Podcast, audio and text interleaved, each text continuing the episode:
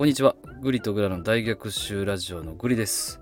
6月の9日木曜日でございます。週の半ば、皆様ご機嫌いかがでしょうか？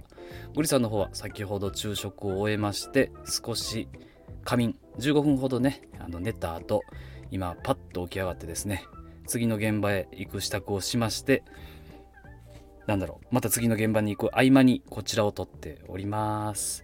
天気がね、ものすごく良くて、もう、なんだろうな、運転すると日差しが強いので、痛いんですけど、まあ、負けずにね、しっかりとお仕事頑張っていこうかなと思います。はい。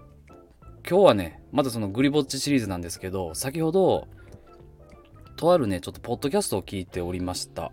で、そのとあるポッドキャストというのがですね、えー Spotify の方で、まあ、ほぼ上位にいつもトップ、トップポッドキャスターっていうんですか？はい。トップポッドキャスト番組の古典ラジオさんというね、えーすごく有名な、あのラジオ、ポッドキャストを初めて聞いてたんですけど、まあ、そのなんどういうふうに有名かと言いますと、まあ、ジャパンポッドキャストアワード2019大賞ですね。で、かつ Spotify 賞も受賞されておりますと。で、多分、あの、殿堂入りっていうんですかね。ポッドキャストアワードではもう揺るがない地位を確立されている Spotify オリジナル今番組となってるんですかね。はい。で、こちら、えっ、と、どうやらなんかあの、4人でされているようなんです。配信を。男性4名、30代男性4名だったかな。はい。で、えーこのポッドキャストがすごく流行って、2018年頃からずっと配信活動されてて、すごく流行ってですね、今では株式会社古典という、えー法人を立ち上げられて、えーそこで、あの、なんだろうな、まあ、ポッドキャストの世界を飛び出して実際に、えー事業を展開されるまでに至っているという、なんとも素晴らしい番組ですね。で、まあ、これを聞くきっかけが今日訪れたんですけど、それはなんかどうやらこのメインで喋られている方が、この株式会社古典の代表取締役なんですかね、経営者みたいで、こちらの方に専念すると。いうことで、うんと、まあちょっと配信者の、えーっと、配信者としての 労力、ん？配信者として割く時間を軽減するために、あまあ、せ軽減しますよ。だから、メンバー交代もありえますよ、みたいな、えー収録内容だったんですかね。まあ、それがツイッターの方でなんか、パッと見た瞬間になんか流れてて、あ、そうだ、この方たちすごい有名だから聞いてみようと思って聞き、聞いたんですよ。はい。そしたらそんな回でした。はい。というわけでですね、まあ、その、ずっとその、最新回を今日聞いてたんですけど、URL 一応貼っときます。はい。その中でですね、あの、ずっとね、なんかね、メタ認知って言うんですよ。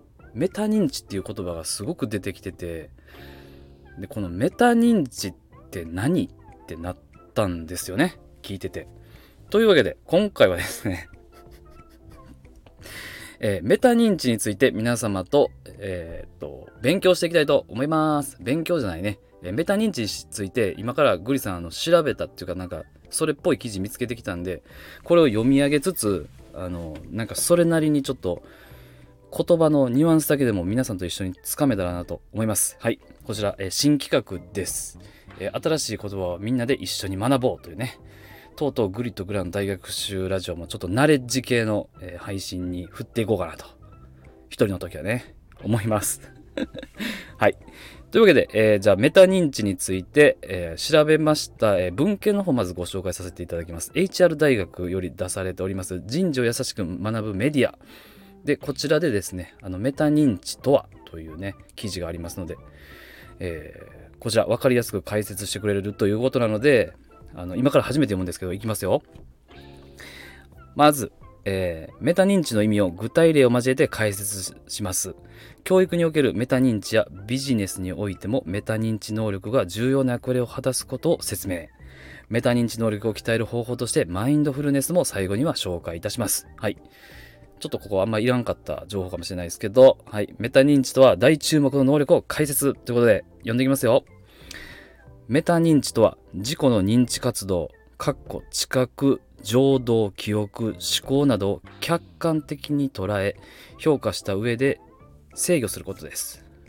大丈夫ですか？皆さん。メタ認知とは自己の認知活動を客観的に捉え評価した上でコントロールすることなんですね。なるほど。言葉にすると混乱してしまいそうになりますが。うん確かに。認知を認知する。あるいは知っていることを知っていることを意味します。えさらにはそれを行う心理的な能力をメタ認知能力と言います。理解が難しい言葉ですのでまずはメタ認知の具体例から紹介します。うん。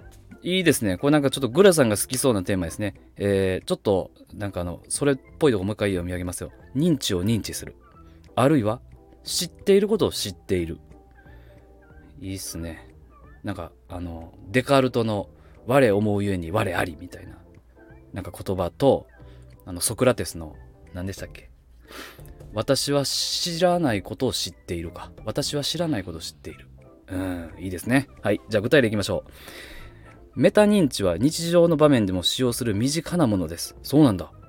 例えば、料理をするときに、こういう順番ですれば効率がいいと考えることもメタ認知です。なるほどね。ビジネスの場面でもメタ認知は使われます。ほう。例えば、はい。プレゼンテーション中に、話すスピードが速すぎないか。おー、なるほど。上司たちは理解してくれているか。はいはいはいはい。などと考えることはメタ認知的モニタリングの働きと言えます。はん、はん。プレゼンテーションで上司たちの理解が得られていないと判断したときに、ジェスチャーを入れると興味を引きつけやすい。具体的な事例を伝えろ伝えると理解を得られやすい。などといった認知的知識が思い起こされ、ジェスチャーや具体的な事例を交えて話すというようにあらゆる場面でメタ認知が使われます。ふー。わかりました今これ ん？なるほど。まあ、詰まるところ工夫かな？工夫してるっていう点か？うんうん。要は、まあこのね、ラジオ僕も今こうやって喋ってますけど、リスナーさんたちにね、聞いてもらいやすいような形で喋ってるつもりではいますけど、まあそれが、えー聞きやすいかどうかちょっと別で置いといて、話すスピードとかね、こういうのがまあ早すぎないか。なるほど。なるほど、なるほど。で、リスナーさんたちが今理解してくれているかって考えながら話すことがメタ認知？当てる？うん、ちょっと違うような気もするけど。はい、続いていきましょう。えー、このメタ認知は、えー、専門的には大きく2つに分類されると。メタ認知的知識とメタ認知的活動。なんと。じゃこの2つ、えー、続いていきますか。えー、メタ認知的知識とは、知識に関する知識のことを指します。具体的には、私は考えることは得意だけれど覚えることは苦手というような認知的な傾向や特性についての知識や小説を読んで理解するよりも論文を読んで理解する方が時間がかかるといった課題の性質が認知的活動に及ぼす影響についての知識を指しますいや、ごめんなさいね。なんで笑ったかって言いますと、あのー、そうだな。まあ、難しいんでしょうね、これ。説明するのが。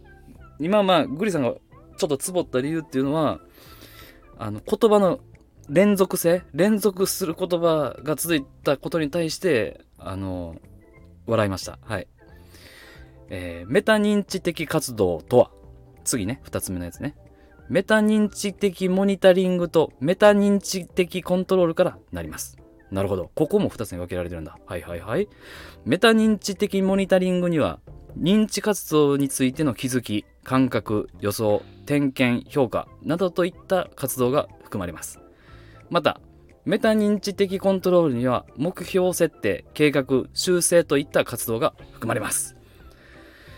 ふぅ、なるほどね。